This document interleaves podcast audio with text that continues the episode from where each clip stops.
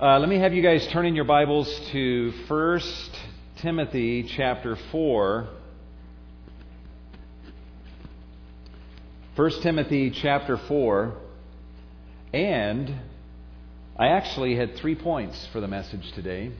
Again, but we didn't get to the third point in the first service. So there's actually two points.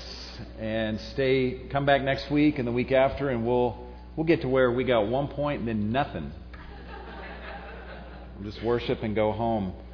Uh, 1 Timothy 4, for those of you that are visiting with us, we're doing a verse by verse study through the book of 1 Timothy. And as we continue in our study of this book, we come this morning to verse 11. And my goal today, if the first service is any indication, we're just going to cover verses 11 and 12. And the title of the message is The Role Pastors Play in Your Sanctification the role that pastors play in your sanctification. We've been learning a lot over the last couple weeks on the subject of the pursuit of godliness. Um, and one of the things that we're going to be clued into today is that the way God has designed it, that in your pursuit of godliness, pastors have a role to play in your life as you pursue godliness. And you're going to get to listen in this morning as God speaks to a pastor and tells a pastor what he is to do in the lives of God's people as they are pursuing godliness. And so, as you listen in in that way, you'll be learning something about not only what God wants your pastor to do, but I want you to, to hear that and say, okay, I, I, I'm learning what I need to let my pastors do in, in my life. This is a little bit of an awkward message for me to preach because part of my agenda today is to try to convey to you guys that you need me. Um, that just feels weird. Um, but, I mean, I'll have to get past that. And I, as I thought about it, though, I, I realized that that shouldn't feel all that weird because I do that all the time as a parent. Uh, that as my children have grown through the years, I've, I've had to, I've had to try to persuade them at times that you, you need me. You actually need your dad right now. I know you don't realize you need it, but you need your dad and the wisdom and the insight that he might have to give you uh, at this time. I've noticed that children don't just automatically wake up and every morning just saying, Man, I'm just so grateful that I have parents who can give me insight and wisdom where I have blind spots. And, uh, you know, they need three meals a day and their laundry done. And, uh, they, they expect that, but in terms of leadership, direction, rebuke, insight, uh, they don't just uh, automatically feel the need for that. And so, as a parent, you have to kind of sit them down at times and, and make the case that you need me in your life. This actually started, um, I noticed this with my oldest child, Brooke, who, by the way, turns 20 tomorrow. Um, that's not good news. That's actually very sad. But um, anyway, when she was about a year old, she learned to walk. And it was weird. I, I instantly saw a change come over her when she gained that, that new ability. And the vibe that I got from her was kind of like this it was like, Dad, Mom, you guys have been great parents. And uh, I have needed you. You guys have, um, you know, thank you for the investment that you have made in my whole life leading up to this climactic moment. But your services are no longer needed because I can walk on my own now. That was like her ticket to independence. And I'll never forget uh, around that time, it was within the first week that she had learned to walk. We were out in a public setting. She started walking down a particular sidewalk in a direction she should not have gone because it wasn't safe. And I reached from behind her and grabbed her, and she did this with her arm. Just kind of like, you know, don't really need your help here, Dad. I'm, I'm good enough on my own don't need your direction. And I, I had to kind of step in and crash her little party and say, no, no, listen, you do need me right now, and I'm going to stop you in the direction that you are going. And so I've just noticed over the years that I need to occasionally make the case to my children that you need me. I've noticed as a pastor that I have to do that. I remember years ago doing a counseling appointment with a man and his wife, and the man reached a point where, in his mind, the counseling appointment was done, and he ran out of my office into the parking lot. Um, problem was I wasn't done with the counseling appointment. I still had a lot I wanted to say.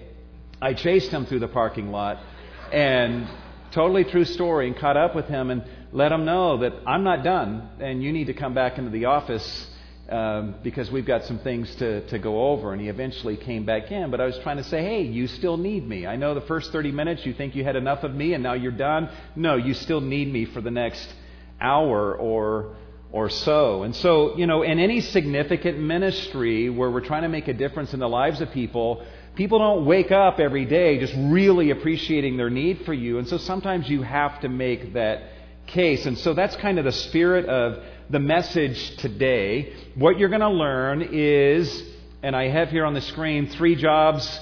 Uh, but we're just going to focus on two jobs that you need your pastors to do to help you in your pursuit of godliness. If, if you're not a part of a church where the pastors or the elders are not doing these things, then it's going to impoverish your pursuit of godliness. Or maybe if you are a part of a church where pastors and elders are doing these things, but you're not letting them do these things in your life, then you will impoverish your own pursuit of godliness.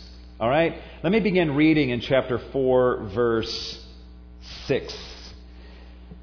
And then we'll pick up in verse 11. Paul says to Timothy, in pointing out these things to the brethren, you will be a good servant of Christ Jesus, constantly nourished on the words of the faith and of the sound doctrine which you have been following, but have nothing to do with worldly fables fit only for old women. On the other hand, discipline yourself for the purpose of godliness, or exert yourself toward godliness, for bodily exercise is only of little profit but godliness is profitable for all things, since it holds promise for the present life and also for the life to come. This is a trustworthy statement, deserving full acceptance. For it is literally into this godliness that we are laboring and striving, because we have fixed our hope on the living God, who is the Savior of all men, especially of believers. Now, up to this point, Paul has been talking to Timothy, saying, Timothy, this is what you need to do in your pursuit of godliness. This is what you and I do. When he says we, he's at least talking about himself and Timothy. This is what you and I do, along with our colleagues. I mean, we are laboring and striving in our pursuit of godliness. But then in verse 11, look what he says prescribe and teach these things. What I have just said prescribe and teach these things. Let no one look down on your youthfulness, but rather in speech, conduct, love, faith, and purity, show yourself an example of those who believe. Man, there is a ton here. Uh, first job, we'll focus on verse 11 here at the beginning. The first job that you need your pastors to do uh, to help you in your pursuit of godliness is you need them to challenge you and teach you godliness. You need them to challenge you and to teach you godliness. He says in verse 11, prescribe and teach these things. One of the fundamental roles of pastors uh, is to train God's people in godliness. It is not our job as pastors to entertain you. It is not our job to have dancing bears up here every week to just kind of keep you uh, happy and and laughing. It is not our job to give you warm fuzzies, although there are a lot of times where we're going to say things that are going to make you want to explode with joy and worship. One of our fundamental callings as pastors is to challenge you and to teach you godliness. Look what he says prescribe and teach these things. When he says prescribe here, actually both prescribe and teach are authoritative kind of words. The word prescribe means to order or to command. He's not saying, hey, hey, Timothy, you know, share these things with the brethren. You know, deliver the option of godliness for their consideration. No, this is more kind of an in your face type of idea. Get in the face of God's people and command them, order them to godliness. It's not our calling to kind of suggest, um, you know, certain options to you of godliness, but to but to deliver commands, to deliver direction, to deliver challenge, even when that may not be what you want from us, and to teach, which is also an authoritative word that means to direct someone in doctrine and in practice. It is our job as pastors to tell you how to live and to challenge you to be godly, to teach you the ways of godliness. Now, look again at verse 11. Prescribe and teach these things. You can draw a circle around the words these things, and everything that Paul is referring to is pointing back, I think, to verses 6 through 10. Everything I've just said about godliness, I want you to prescribe and I want you to teach these things to God's people. So, summing it up, that means that as pastors, it is our job to challenge you, the people of God, to pursue godliness to be constantly nourished on the words of the gospel, to reject anything that is contrary to godliness, to continuously exercise yourself toward, to challenge you to turn your life and face godliness and then exert yourself in a disciplined way towards godliness with the kind of passion and discipline that an Olympic athlete has who's pursuing uh, a gold medal. And then also to challenge you to labor and to strive towards godliness. We need to prescribe and teach this lifestyle of pursuing and laboring and striving towards godliness. It's not an option. We prescribe this. Um, also, in teaching these things, a part of what Paul is alluding to is that we're not just up here saying, hey, be godly, pursue godliness, but we're also prescribing and teaching things about the profit of godliness. We're actually trying to make the case that, hey, profit or godliness is worth pursuing. It's a glorious thing. It holds much profit for this life and also for the life to come. Paul says to Timothy, you need to prescribe and teach these things. Tell the people of God about how profitable, how glorious, and how attractive godliness is. Um, another way of saying it is one of the jobs of pastors is is to be salesmen for godliness. To, to sell godliness to you, to, to really just say, man, take a look at this godliness and look at the profit that you can experience in your life here on earth and also in the life to come. And we, we try to make that case of how beautiful, how wonderful, how attractive godliness really is. To where, after we're done ministering to you, the goal is that you're looking at godliness saying, Man, I want to be godly. I want this to be one of my biggest passions in life. I want to be godly myself. I want to have a godly marriage. I want to have godly children. I want to have a godly, God honoring home. I want to help others to be godly. And you're thinking that way partly because of the influence of the pastors that God has placed in your life. We all have experienced the power of a good salesman, right? A number of years ago, we had a vacuum cleaner salesman come, come by our house and who was really good at what he did. He brought an amazing machine by. This thing uh, had an amazing power to clean, and you, you could almost do your ATM banking from this vacuum cleaner. I mean, it had that many bells and whistles, and we were just in awe. We would have certainly bought it if we actually had the tons of money that that thing cost. Um, but that was the only thing that held us back. We were like excited about it, but we ended up having to tell the person no, and so they left quite dejectedly.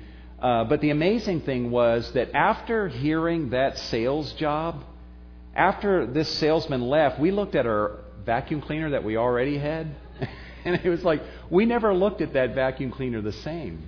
It just it, we we became discontent with that. This thing doesn't really clean, at least not like this one. This guy brought by, and suddenly we weren't impressed at all with the vacuum cleaner that we already had.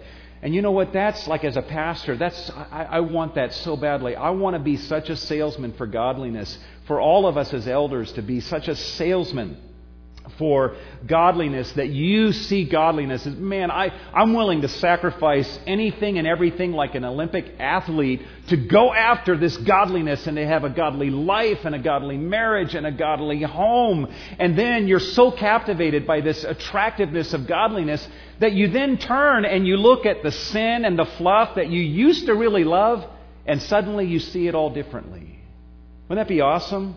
In fact, part of the reason that so many Christian people in our culture today uh, are so enamored with sin and the fluff and the nonsense of this world is because there aren't pastors that are doing a good enough sales job for godliness. It is our calling to prescribe and teach godliness and to show you how compelling and glorious and profitable godliness is. When Paul says prescribe and teach these things, he's He's saying, challenge God's people to pursue godliness, show them, convince them of the profit of godliness, and then also uh, take them to the fountain of godliness, which is God. Paul says we pursue godliness because we fix our hope on the living, vibrant, lively, moving, dynamic God who is the Savior of all men in thousands of ways. He's doing saving sorts of things in the life of every single human being every single second, but He is especially the Savior of those who will lock their faith onto Him. And Paul then says, Hey, Timothy, prescribe and teach these things. In other words, don't just tell people to be godly. Don't just show them how profitable godliness is but take them to the fountain of godliness, which is God. Take people to God and show them God because there is enormous motivation and passion that comes into their life as they behold the Lord. They see sin in themselves like they never saw it before, and they see the ultimate end of the gospel, which is God Himself.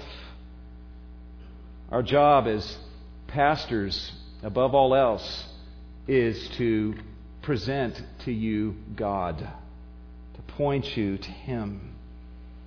In Him, He is the living God, the Savior of all, and He'll save you from ungodliness, not just from hell, but from ungodliness from day to day if you put your trust in Him. He is the fountain of everything. And what a difference it makes if we begin our train of thought and if we as pastors begin our ministry to you by taking you to God and letting you behold him. John Piper, in his book, The Supremacy of God in Preaching, says this. Listen to what he says. I love this. Talking to pastors, he says, If we do not spread a banquet of God's beauty on Sunday morning, will not our people seek in vain to satisfy their inconsolable longing with the cotton candy pleasures of pastimes and religious hype? If the fountain of living water does not flow from the mountain of God's sovereign grace on Sunday morning, will not the people hew for themselves cisterns on Monday? Broken cisterns that can hold no water. Man, what a responsibility is ours as pastors to to be advocates for godliness and to show you the profitability of godliness and to take you to the God who is the fountain of godliness. And as you behold Him and His glory and His love and His amazing grace, that is the spring from which your pursuit of godliness emerges. We don't want to be guilty of just giving you rules saying be godly, but we don't present God to you. God is at the core of all of this. There are pastors and churches today, unfortunately, that, you know, we've got our ways here at Cornerstone that we need to grow, and even as pastors that we need to grow. But unfortunately, we've got, we got pastors and pulpits today that their agenda is not to promote godliness. It's actually to make people feel okay about themselves. Their goal is to make people feel good or entertained, but not to be godly. So they don't want to say things from the pulpit that might uh, make people uncomfortable. They're afraid to speak the truth. At Cornerstone, may God give us the grace to, to speak truth and your pastors to be promoters of godliness who prescribe and teach these things, even when you may not, on a particular day, want to hear these things. Charles Spurgeon said this about godliness. He says, Urgently do we need a revival of personal godliness. This is indeed the secret of church prosperity. If we're going to, as a church, be everything God wants us to be, if we're going to impact this city the way that God wants us to impact this city, it's critical that we be a godly people. You guys agree with that? As pastors, that we're promoting that and that all of us in this congregation are growing in our ability to say no to sin and yes to, to godliness so that there's something different here. So that when people out in the world who are burned out on what the world has to offer them come into Cornerstone, they find something very different here a breath of fresh air, drastically different than what they've been getting out in the world. Out in the world, there's no one promoting godliness. So it is, I mean, you guys think of all the media that you've been exposed to, all the influences you've been exposed to this week, just making your way through this secular world. Our, our thinking as pastors is, man, we got to seize every opportunity to promote godliness. Because Hollywood's not trying to show you how attractive godliness is. We need to be doing that as pastors. We need to be doing that for each other as brothers and sisters in the Lord. Now, by the way, let me say one other thing about this. Prescribe and teach are both present tense. So, Timothy, be continuously prescribing and teaching. You are to be always doing this. This isn't just one Sunday out of the year. We're going to have a godly emphasis Sunday. Uh, and then after that, we'll go to a million other topics. No, we need to be pounding this. In fact, go back to chapter 1, verse 5 where Paul says the goal of our instruction, of any instruction that we deliver, the goal of our instruction is love from a pure heart and a good conscience and a sincere faith. In other words, he would say the goal of everything we say is godliness, to promote godliness in the lives of God's people. In doing that, we know we're going against the world and the flesh and the devil and all the messages coming from them. There are some believers that are pursuing godliness, but they quit because they reach a point of despair and frustration. They need pastors saying, Come on, um, pick it up. Let's pursue godliness. Some believers just get lazy and they stop pursuing godliness. They need pastors to get in their face and challenge them to pick up their efforts and to pursue godliness because it's so profitable. Some Christians become arrogant and think, I'm godly enough. So they stop pressing on towards deeper and deeper godliness, and they need pastors to tell them, You're not as godly as you think you are. And there's a long way to go, and you need to press on. Some believers want to be godly, but they're overwhelmed and they're confused. I was talking to a person in our church yesterday who's in the midst of a really tough situation, and she wants so badly to be godly. But she said, There's so many, I'm, I'm angry, I'm frustrated to such a degree that I, I can't even relate to God. I want to relate to God, but uh, I'm so frustrated and angry. And so I was happy to tell her, Listen, we'll, we'll set you up with one of the pastors to kind of unpack what's going on and figure out what's going on in your heart so that you can, can be godly in this situation as you want to be. Sometimes believers turn away from godliness into outright sin. And they need pastors to prescribe and teach godliness to them, to show them the profit of godliness and the God that they can be drinking from and living for rather than the broken cisterns of this world. So the thing is, it'd be nice if in pastoring, if, if God told me, hey, Milton, in pa- being a pastor of Cornerstone, take the first month to preach a series on godliness. After that, everyone's going to be godly perpetually for the rest of their life. And then after that, you can focus on other things like ministry to others or whatever. But just a passage like this informs me that no, given the congregation here at Cornerstone, you're going to have to always, repeatedly be prescribing and teaching godliness because they're going to need these reminders all the time. And by the way, I need those as well. Now, look at what Paul says in verse 12. I want to tie the very beginning of verse 12 to verse 11 um, because, because it relates. Paul is telling Timothy, Timothy, Timothy's probably like a 35 year old guy.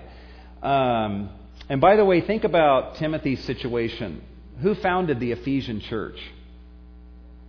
Paul. And how long was he there? Anyone know? About it's one more than two, one less than four. Good, good. Um, there for three years. So imagine having the Apostle Paul as your pastor. A guy's probably in his 50s. Uh, he knew his Bible well. In fact, God gave him Bible. Just, you know, when he spoke, it's inspired literature. And when he writes, it's, it's scripture. And um, not only that, he's one of the apostles. Uh, on top of that, he's planted a ton of churches already, a seasoned veteran in the ministry who suffered greatly for the cause of Christ. Um, in addition uh, to that, um, Jesus has made personal appearance to, appearances to Paul on the day of his conversion, and then even after that, at times, would just make a special appearance to, to deliver Paul a message. And on one occasion, Jesus even took Paul up into third heaven to show Paul stuff that he wasn't even allowed to tell the rest of us about. All right, so imagine having this guy as your pastor. And then he leaves, and at some point later, uh, Paul sends this 35 year old, somewhat shy, easily intimidated young man, comparatively, Timothy, to be the pastor, essentially, or the overseer of the Ephesian congregations. How would you handle that? I want you to think about that.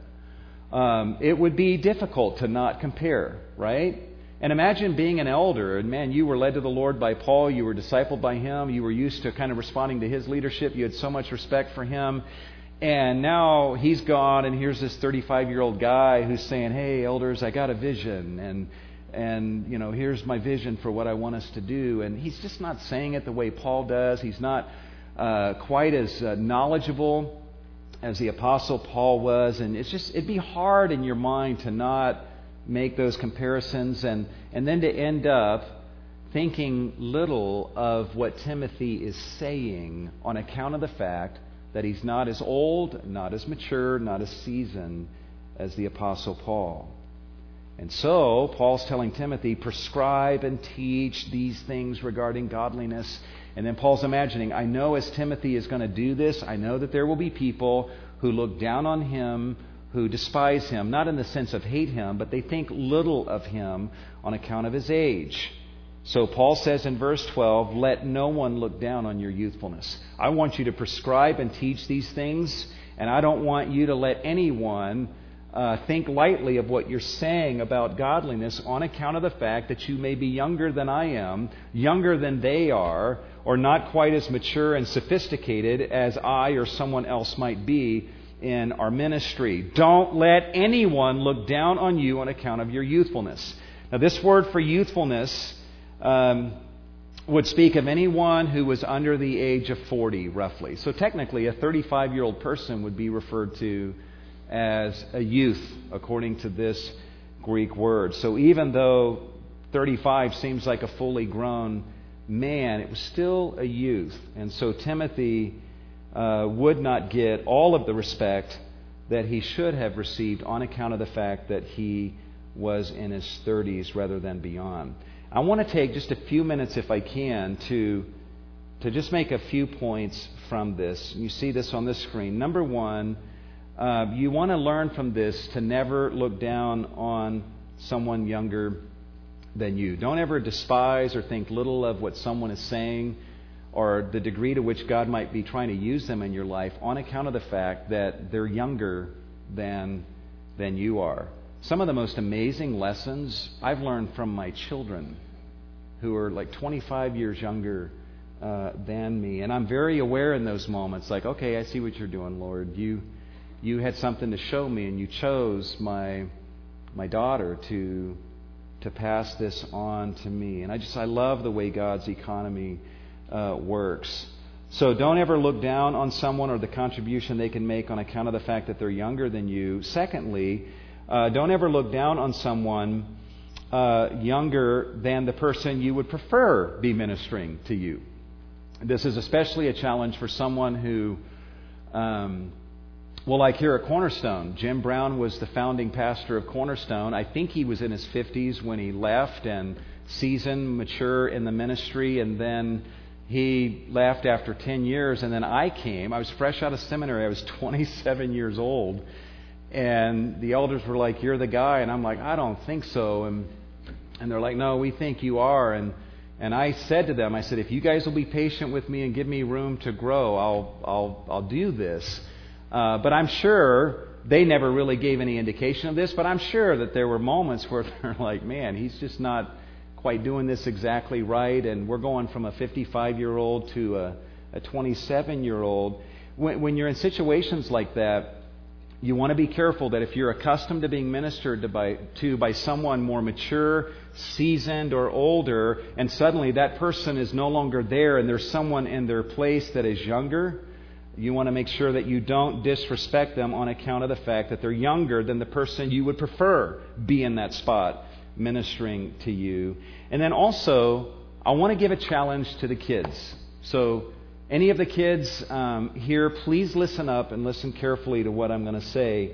One of the things you can learn from this is don't even look down on yourself because of your youthfulness. Sometimes a child can despise himself or herself or the contribution, think little of the contribution they can make on account of the fact that they're younger than they think they should be before they can make a valuable contribution.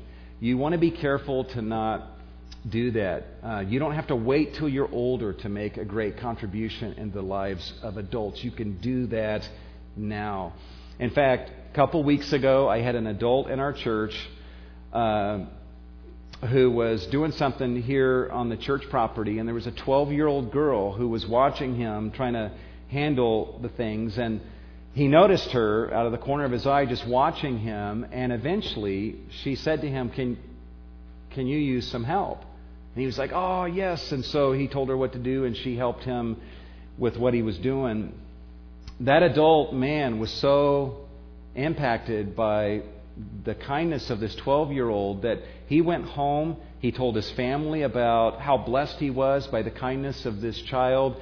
And then when I saw this guy two days later, he was raving to me about how blessed he was by the kindness of this child. And as I listened to him sharing that, I was thinking, if a 35 year old or 40 year old guy said, Hey, you need a hand? He wouldn't be going home raving to his family about how blessed he was. Probably not. He wouldn't be coming to me saying, You're not going to believe what happened, and I was so blessed by this. Uh, and so I want to say to you kids that you actually have a special power that a lot of times adults don't have. You can bless in a unique way. When you do something like that, it often means more than if an adult were to do something like that. And it can bless someone even more than if an adult were to do the same thing. I mean, you adults know this is true. How many of you have had a child like really bless you by something they said, something they did in some way that, that seemed to bless you more than if an adult had done exactly that same thing? Raise your hand. All right, kids, be encouraged by that. Just going up to an adult, giving them a hug, and maybe expressing thanks to, uh, to them, writing a note of appreciation, uh, offering to help in some way, just giving a smile, asking them how they're doing, how can I pray for you, or I prayed for you this week, letting them know that. I mean, there's countless ways that for some reason, coming from you, it can often mean even more than that same thing coming from an adult. So, in your care group setting and in any other setting, don't, don't ever look down on the contribution that you can make even into the lives of adults if you're just faithful to let God use you. But nonetheless, back to what we're talking about uh, this morning. You know, Paul is telling Timothy, prescribe and teach these things continuously. And Timothy, don't let anyone look down on your youthfulness. Who thinks little of the content of what you're saying simply because you are younger than they are or you're younger than the person that they would prefer be in the position that you are in. So prescribe and teach godliness and don't let yourself be disregarded. That leads right to the second job that you need for your pastors to do, that Paul wants Timothy to do to help God's people towards godliness and that is, you need your pastors to be an example of godliness for you to follow. You need them to be an example of godliness. You know, no one wants a pastor or an elder who prescribes and teaches godliness with his words, but then lives in an ungodly manner with his life. You don't want that. In fact, that's extremely dangerous and does enormous damage to the cause of Christ. Just, I'll try to keep this real brief. When I was uh, back in the early 80s, um, I went to a youth conference at a church where the pastors there I really respected. I, I got their sermon tapes every week and listened to them. And my dream was I want to I want to learn to preach like these guys. Now I look back and I'm like, what was I thinking? But then I was really pumped about about these guys and went up to a youth conference and they were there speaking and, and, and preaching. And this particular youth pastor, it was a mega church at the time, about 10,000 plus people, thousands of kids at this youth conference.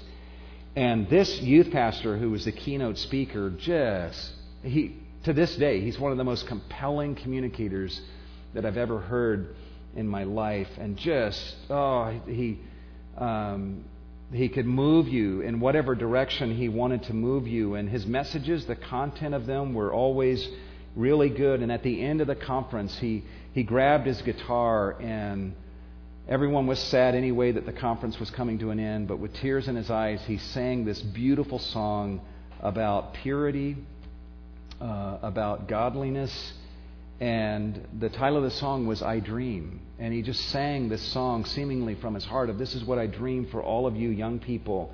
And he sang over us. And some of the lyrics that I remember is this I dream, I dream of what you will be. I dream, I dream that you would be clean.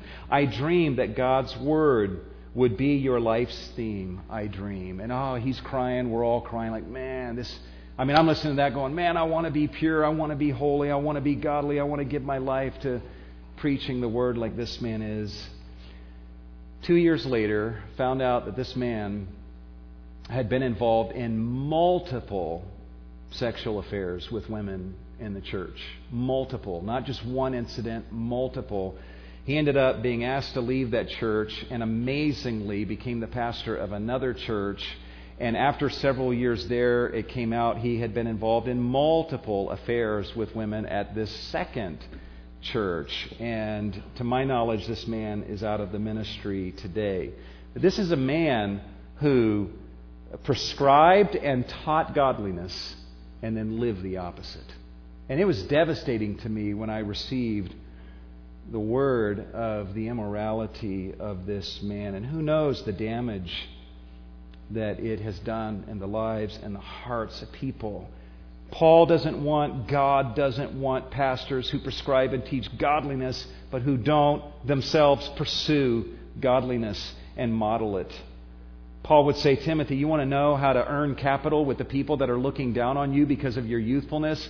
Here's how to do it. Not by getting in their face and rebuking them for the fact that they don't think highly of you. No, look what he says. But rather in speech, conduct, love, faith, and purity, show yourself an example of those who believe.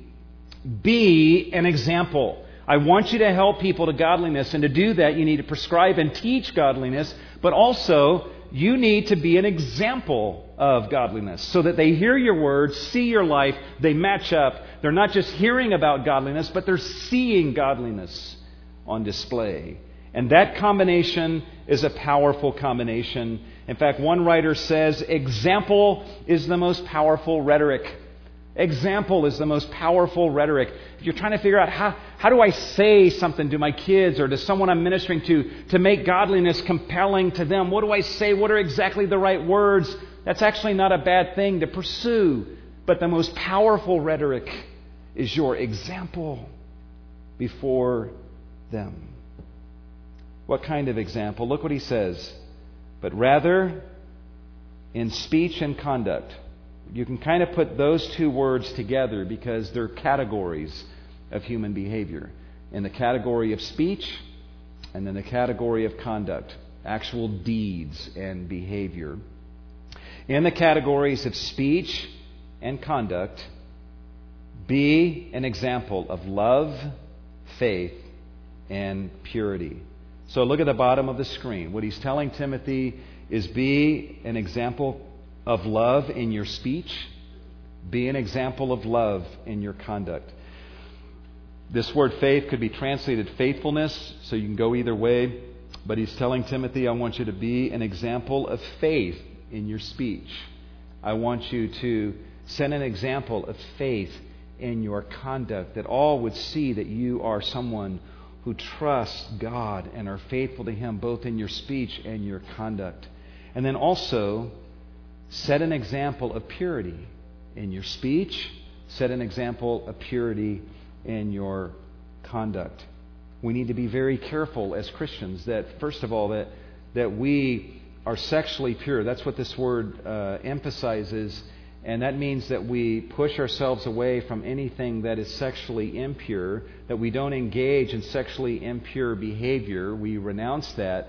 But we are also careful to renounce impure speech, that we seek to be an example of godliness, uh, purity in the words that we speak. Sometimes there are things that we as Christians would never think to engage in because they are sinful, but we can make light of and we can joke about. That's, that's not being an example of purity in our speech. So, Timothy, be an example of love in your speech and conduct. Be an example of faith in your speech and conduct. Be an example of purity in your speech and conduct. All right? Now, I want to share one thing with you in verse 12 that's a great encouragement to me. And that kind of gives perspective because you might think that, all right, so I guess Timothy has arrived and he's the perfect example in all of these areas. And Paul is like, man, I just wish everyone could see how great Timothy is in all these areas uh, so he can hold himself up as a beacon for everyone to follow.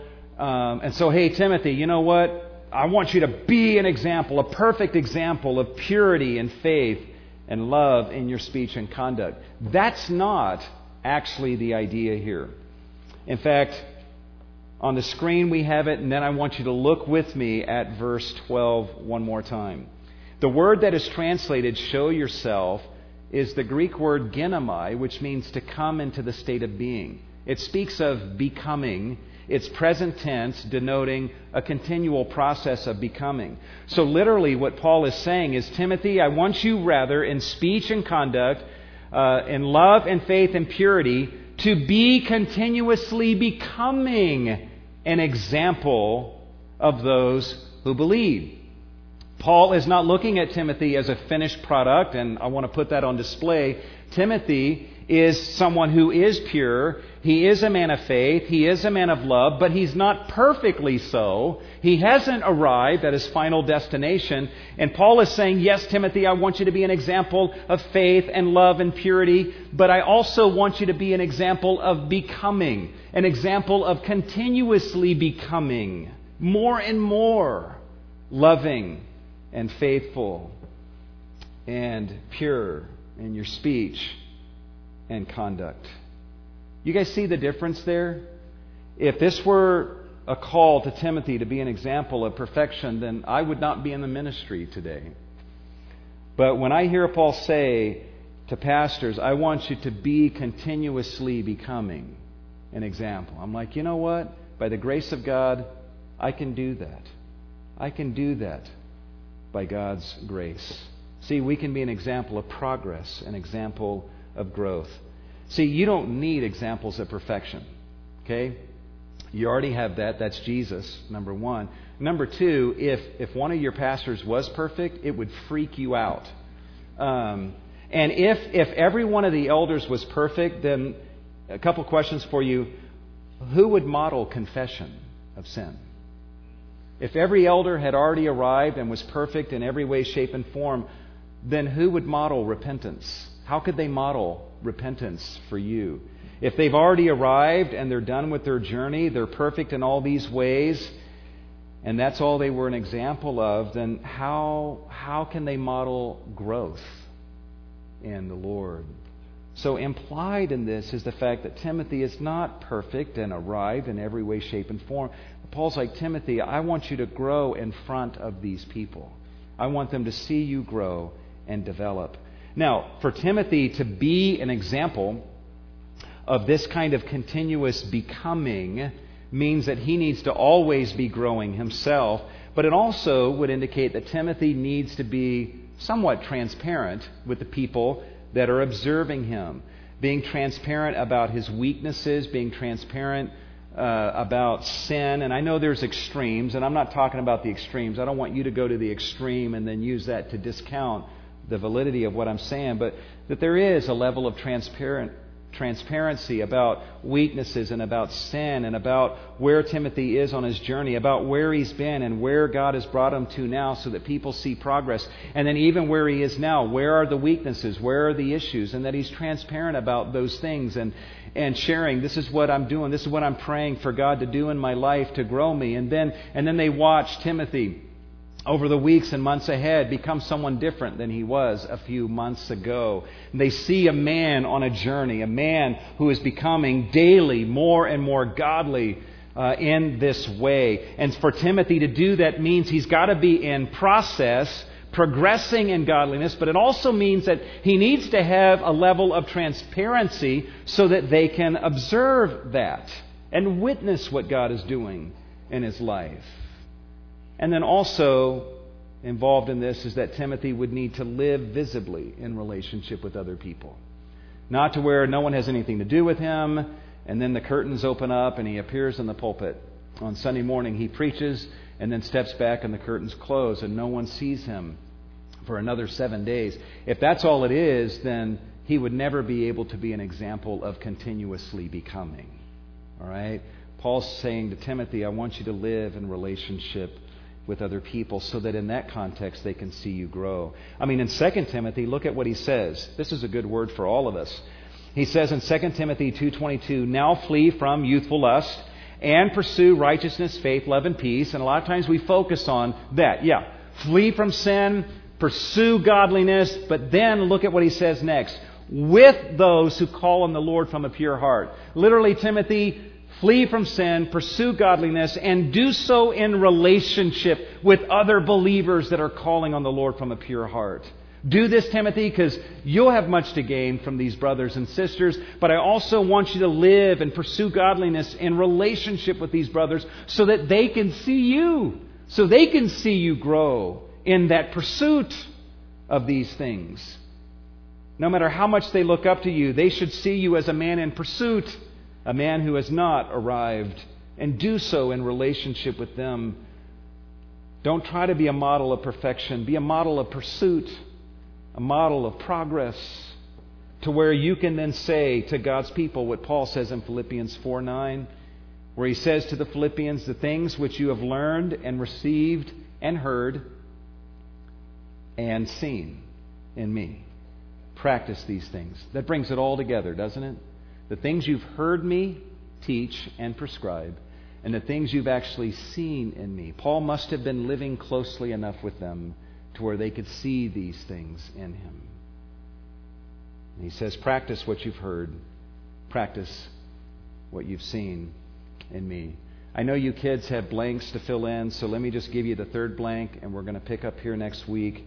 Lord willing, the third job of pastors is to give the Scripture continuous attention and continuously administer it to you, the people of God. But we'll, we'll come back to this and, and pick up here. Well, let me ask you to bow your heads. We're going to take up an offering in just a moment. We would encourage you to give as the Lord leads.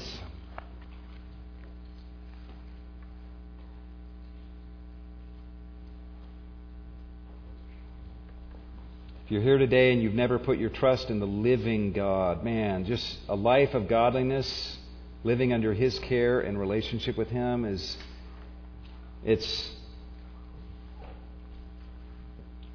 the profit of it is, is something that is phenomenal in this life and then in the life to come. We can't even begin to imagine what awaits us.